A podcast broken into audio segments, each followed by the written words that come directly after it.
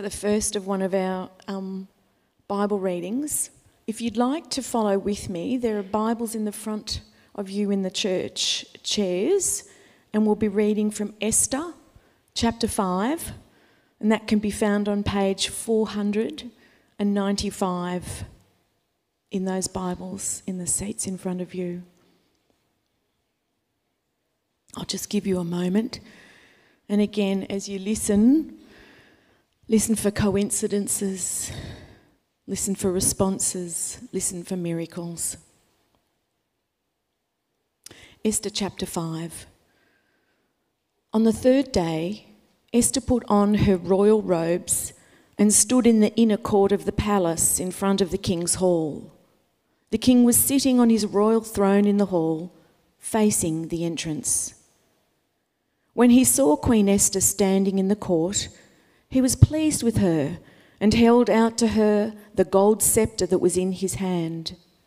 So Esther approached and touched the tip of the scepter. Then the king asked, What is it, Queen Esther? What is your request?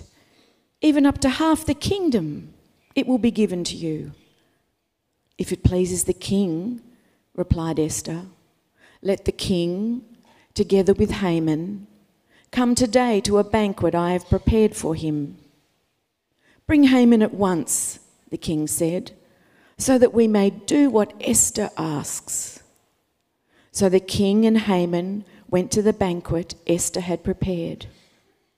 As they were drinking wine, the king again asked Esther, Now, what is your petition? it will be given you. What is your request? Even up to half the kingdom, it will be granted. Esther replied, My petition and my request is this if the king regards me with favour, and if it pleases the king to grant my petition and fulfil my request, let the king and Haman come tomorrow to the banquet I will prepare for them. Then I will answer the king's question. Haman went out that day happy and in high spirits. But when he saw Mordecai at the king's gates and observed that he neither rose nor showed fear in his presence, he was filled with rage against Mordecai. Nevertheless, Haman restrained himself and went home. Calling together his friends and Zeresh, his wife, Haman boasted to them about his vast wealth, his many sons, and all the ways the king had honoured him, and how he'd been elevated above all other nobles and officials. And that's not all, Haman added.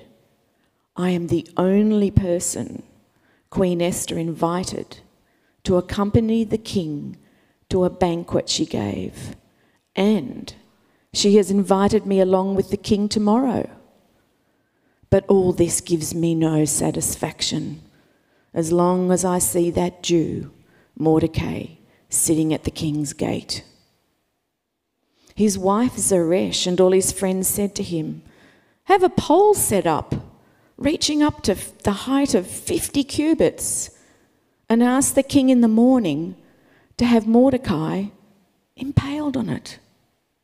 Then go with the king to the banquet and enjoy yourself. This suggestion delighted Haman, and he had a pole set up.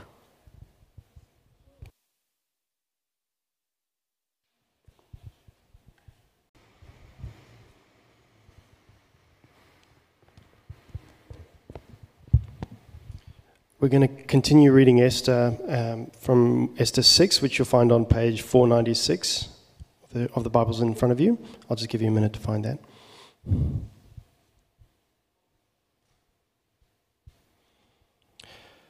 That night the king could not sleep, so he ordered the book of the Chronicles, the record of his reign, to be brought in and read to him. It was found recorded there that Mordecai, had exposed Bigtha and Teresh, two of the king's officers who had guarded the doorway and who had conspired to assassinate King Xerxes. What honor and recognition has Mordecai received for this? The king asked. Nothing has been done for him, his attendants answered. The king said, Who is in the court? Now Haman had just entered the outer court of the palace to speak to the king about impaling Mordecai on a pole he had set up for him. His attendants answered, Haman is standing in the court. Bring him in, the king ordered. When Haman entered, the king asked him, What should be done for the man the king delights to honor?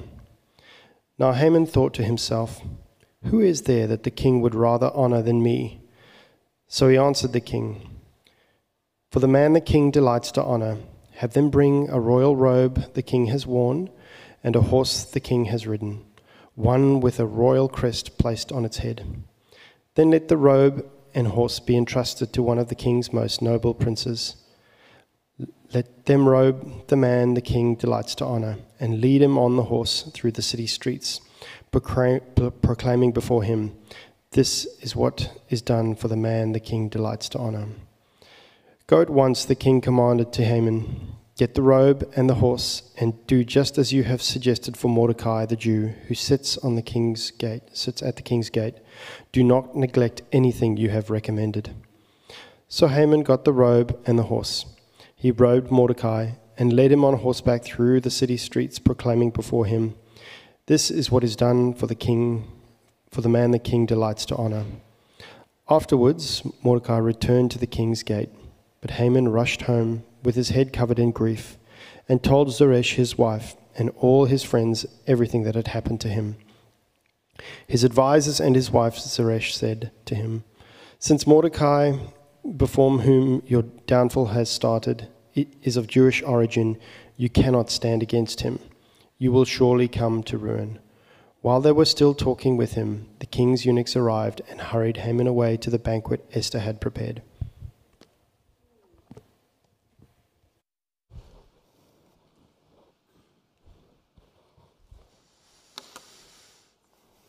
Dun, dun, dun, dun. We're going to come to chapter 7 as well. Let me pray. Father, we thank you for this great, intriguing story. I pray it would come to life, and may we profoundly understand that though you are hidden, you are not absent. And you're in control of all things. In Jesus' name, amen. Well, this message is called The Great Reversal, and that's what we're going to do and look at is not just these first two chapters we've had read, five and six, we're going to look at seven through to the beginning of chapter eight, and it is a great story. But I've got a question to ask us before we think about the story Who rules the world? Uh, it's a very important question to think about, and I know there's numbers of people in the world who think they rule the world. You think of the American president, he's often described uh, as the ruler of the free world. I think that title took somewhat of a hit with Donald Trump's time, but anyway, I'll leave that there. Uh, you've got President Xi Jinping, and there's no doubt he thinks to some extent he really is ruling the world. And then there's President Putin, which the less said, the better. Um, but at a personal level, it's really interesting to observe the way people talk about the world and how they think the world operates and runs. And you could call this the study or observation of the expressive culture of everyday life. Um, and it's one thing I'll often do is just listen to people and just see how they describe reality because all of us, at a very practical level, will understand the world runs in some way.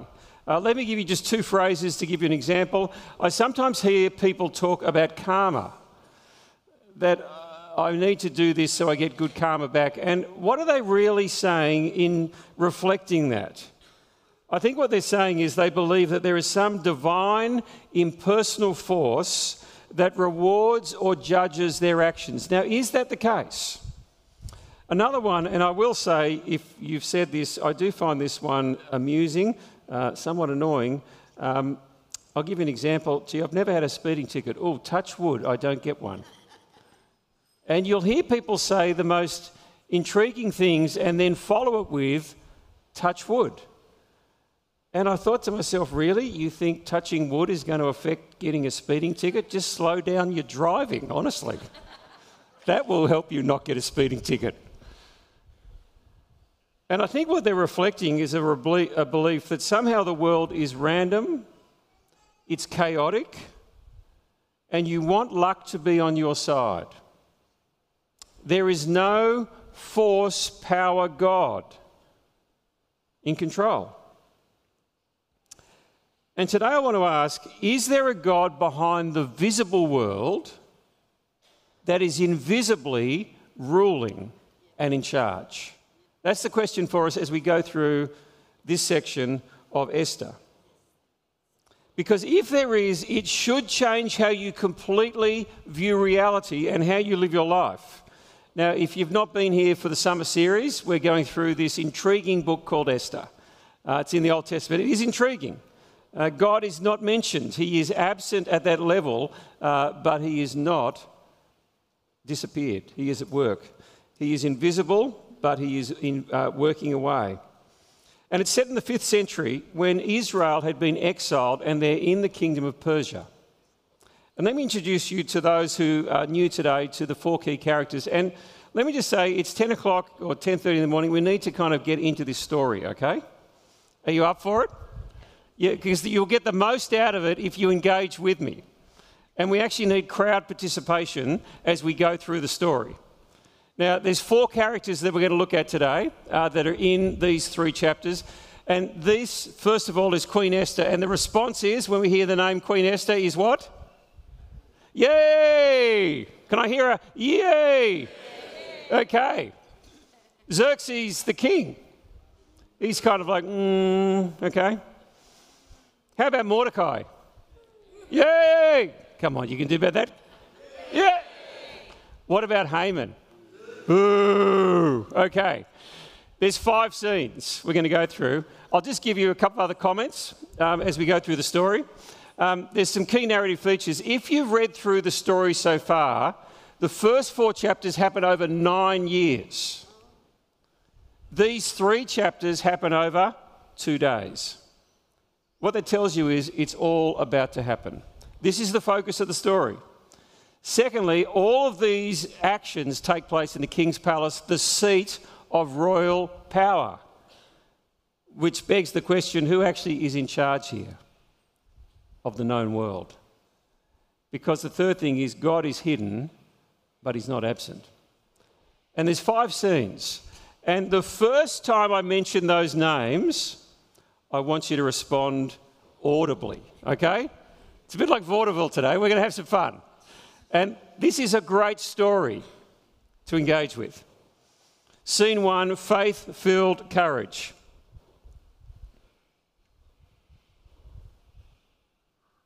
On the third day, Esther put on her royal robes, well done, and stood in the inner court of the palace in front of the king's hall. And it is worth cheering because you see, she could have lost her life by going in to see the king. You can only go in if you're invited. She's not invited. We read that she's dressed up. She's not dressed seductively, she's dressed formally. The king is sitting on his royal throne in the hall facing the entrance.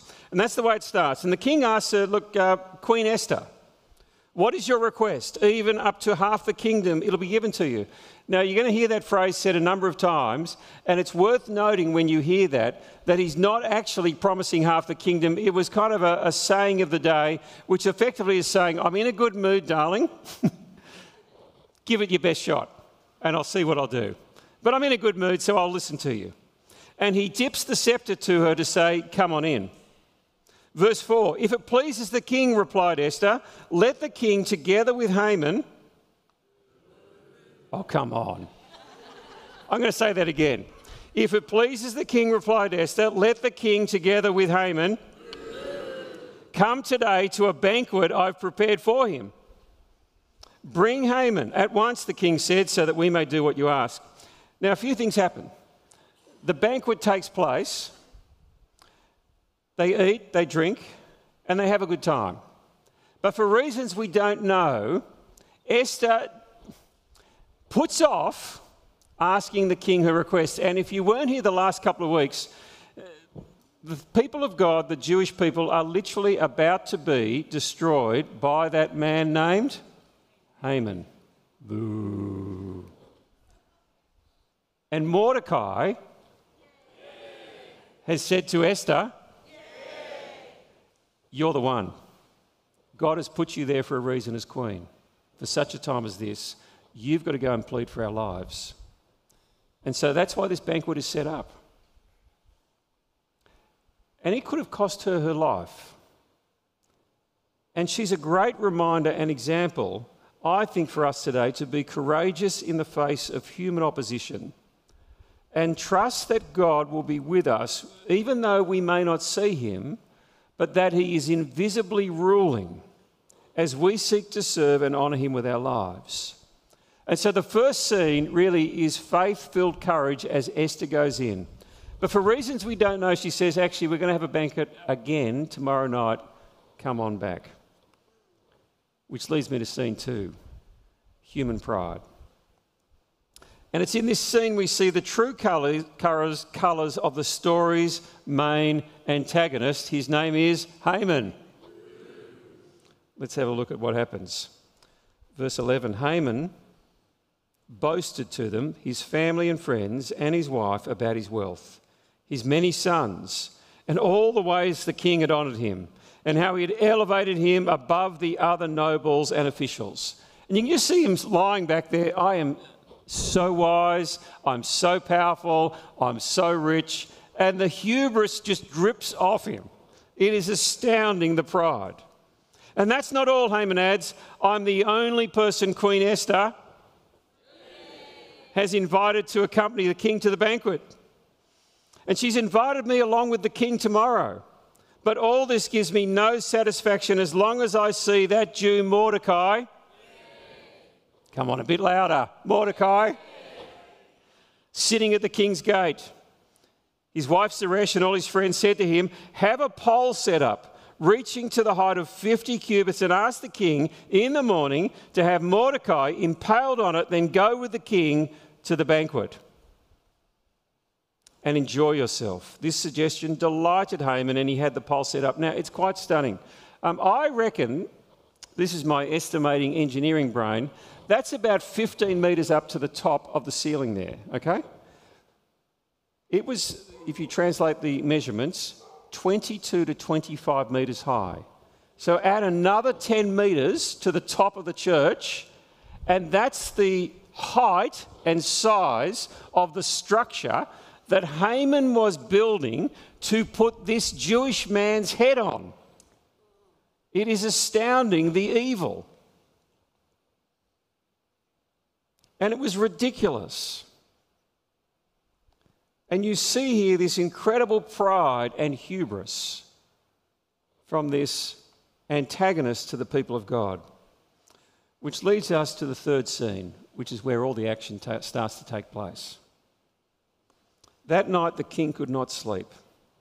So he ordered the book of the Chronicles, the record of his reign, to be brought in and read to him. And you can just see him, he's had a sleepless night. Maybe he had too much food that night at the banquet. And he can't sleep. And he says to his attendants, Come in and basically read to me about how great I am. because one of the things with history is history does not record the losers, it's written by the winners about their conquests. And on this night of all nights, Look at what takes place. Verse 2 it was found recorded there that Mordecai had exposed Bigtha and Teresh, two of the king's officers who guarded the doorway, who'd conspired to assassinate King Xerxes. And so, of all the nights in the last nine years, what is the night that he reads about Mordecai? This night. What honour and recognition has Mordecai received for this? The king asked. Nothing's been done for him, his attendants answered. And so the king is thinking, look, this guy saved my life. He should be honoured. And the thing is, the kings of that day would want to honour loyalty to show others that that's what happened if you were loyal. You'd be looked after. And if you were disloyal, you'd be killed. And so it was in his own best interest to honour him. And he's thinking, I haven't done this. And it's worth stopping and reflecting at this point about the improbable odds of this taking place. Because this is literally the night before Haman is about to go, Haman, and organise for Mordecai to be killed. And as you read through this book, you realize though God is not seen, he is not absent. And I'm sure that these events were divinely inspired. Verse 4 the king said, Who is in the court? Now Haman had just entered the outer court of the palace to speak to the king about impaling Mordecai on the pole he'd set for him. I think we need a double boo for Haman. His attendants answered, Haman is standing in the court. Boo. Bring them in, the king ordered. When Haman entered, the king asked him, What should be done for the man the king delights to honour? Now, this is, if I can say, Israeli humour.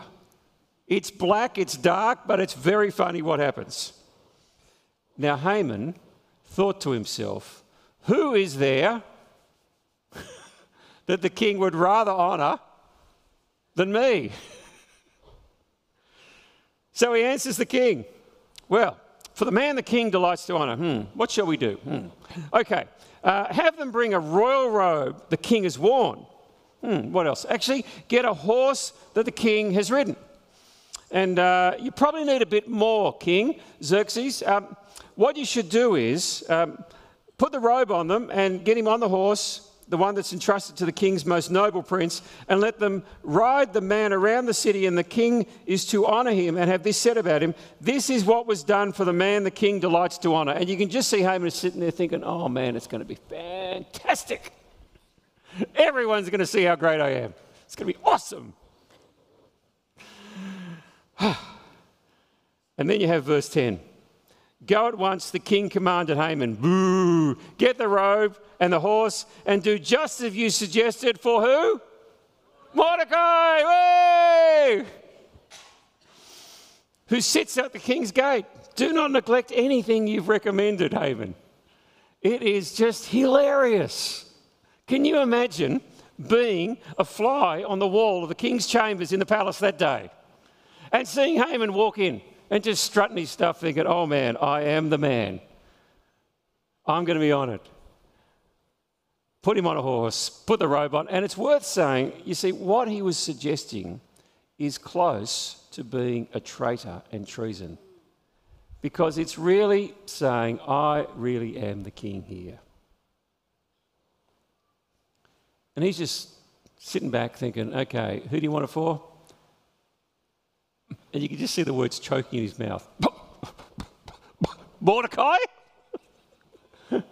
and it's hilarious what happens.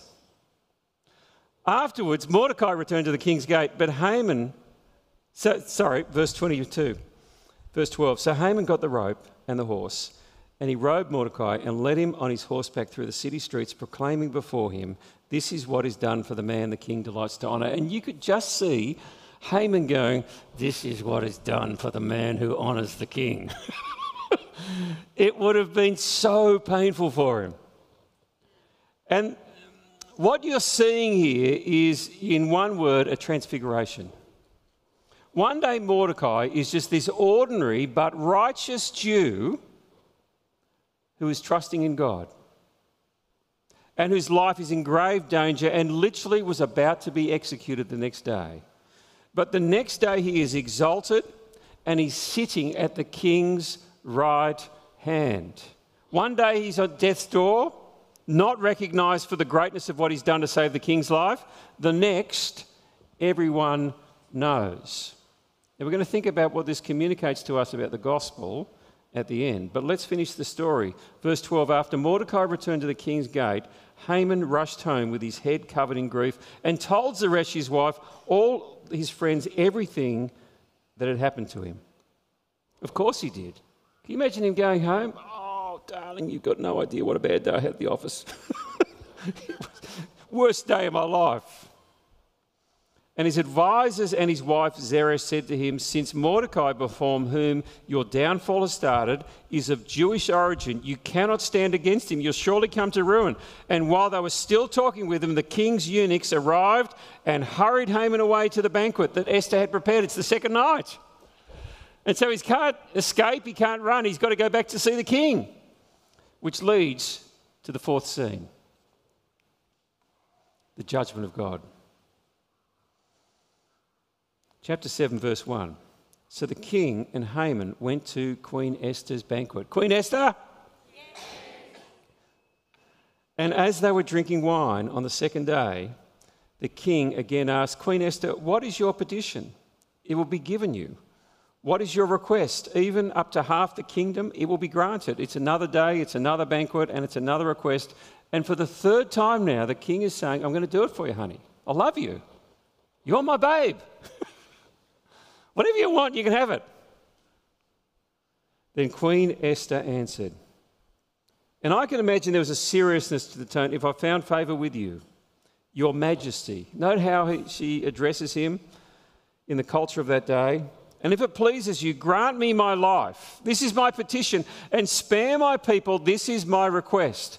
So save me, save my people. For I and my people have been said sold to be destroyed, killed, and annihilated. Now, those three words are key because they are the exact words that Haman had said to the king should happen to the Jews.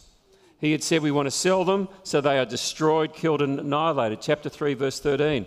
And King Xerxes asked Queen Esther, Who is he? Where is he, the man who dared to do such a thing? And Esther said to him, an adversary, an enemy, this vile Haman. Can you imagine the silence that would have been in the king's palace at that point? There's only three of them there.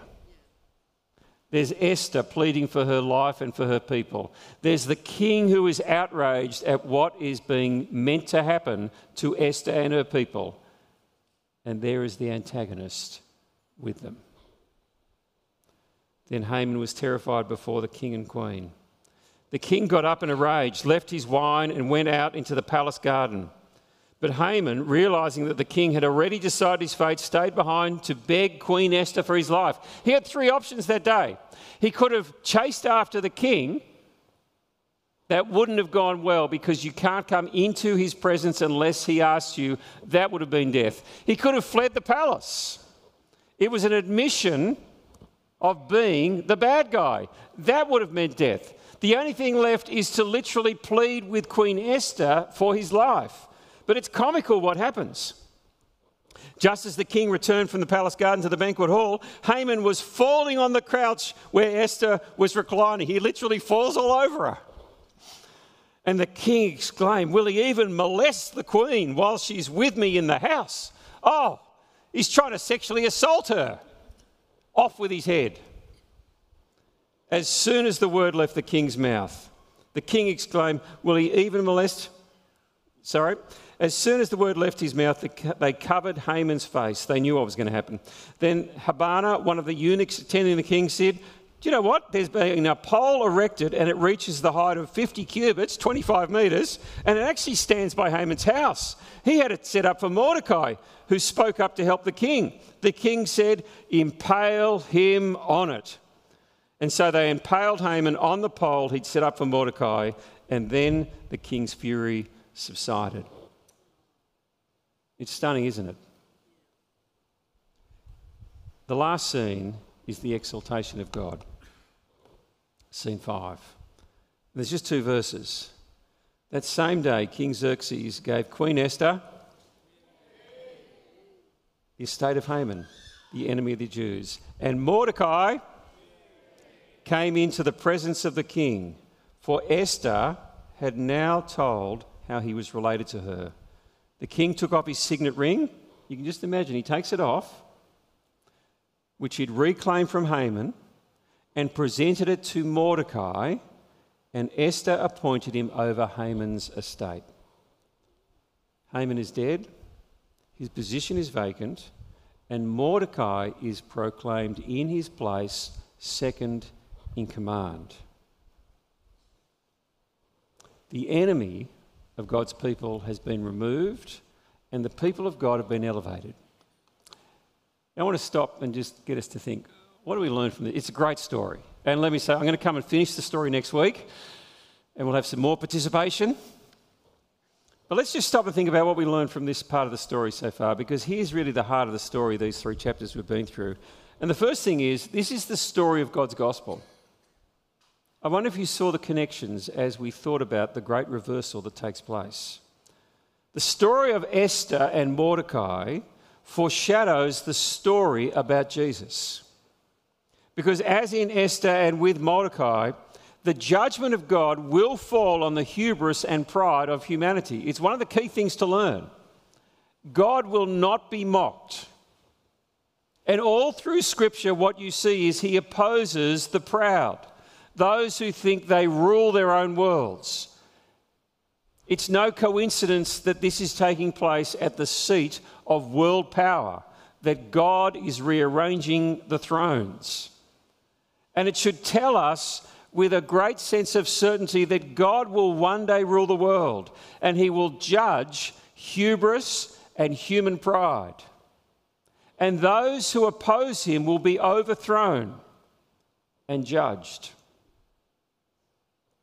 Do not think you can stand before God without the Lord Jesus protecting you and covering you by his blood shed on the cross for you. We all need forgiveness from his hand. And the downfall of Haman is a warning to all that pride comes before the fall. But more so than that, these chapters remind us that there was another man who was righteous who was also endangered in the time he lived in Israel. And the story of Mordecai is so very similar to someone else in the scriptures who appears on the pages of the Gospels, whose name is Jesus. Jesus, the righteous one who was relatively unknown in his day. Jesus, the one who was rejected by the religious leaders. And the fascinating thing is, from the very beginning of the Gospels, from Mark chapter 3, they want to kill him. But by the time of his death, it's not just the religious leaders, it's the Roman rulers. And even on the last day of his life, his own friends desert him. And not just his own friends, as he is nailed to the cross, he's abandoned by God, his Father, himself. And he cries out those words of dereliction My God, my God, why have you forsaken me? But in the great reversal of history, what happens? He is risen from the grave. He is now ascended to heaven. And one day he will be exalted for all the world powers to see. He will return in glory and power. And on that day, every knee will bow. Every knee. And those who are waiting for him, his faithful people, they'll be rescued and brought with him into eternity. This story of Esther prefigures the great story of reversal and redemption that we see in the Lord Jesus Christ. But the other thing is, it also reminds us who rules the world. Though God is not seen, he is not absent. And I think it's one of the most important things to know in life because as we go out every day, we should be conscious that God is with us by His Holy Spirit. And though we may not see Him, we know He is still working. You don't need to touch wood. You don't need to worry about karma. You need to have your life trusting in Jesus and following him and knowing that he is with you. And though he is invisible, he works in the visible world. Though he cannot be seen, he is not absent from our lives. And it should give us a confidence to live for him no matter what the cost. Because we know one day, even though we may face rejection in this world, there will be the greatest reversal in all of human history when the Lord Jesus returns for his people. And may we live faithfully for him, the invisible God who rules this visible world and will one day be seen by all. May that be our hope and joy. Let me pray. Heavenly Father, we thank you for this incredible story of faith and courage with Esther and Mordecai and for the way you, the invisible God, work so visibly and tangibly in this world. Though we do not see you, we know you are not absent. And may we trust in you with all of our lives and live faithfully for you in this world. In Jesus' name, amen. We're going to stand and sing. Thanks, Dave.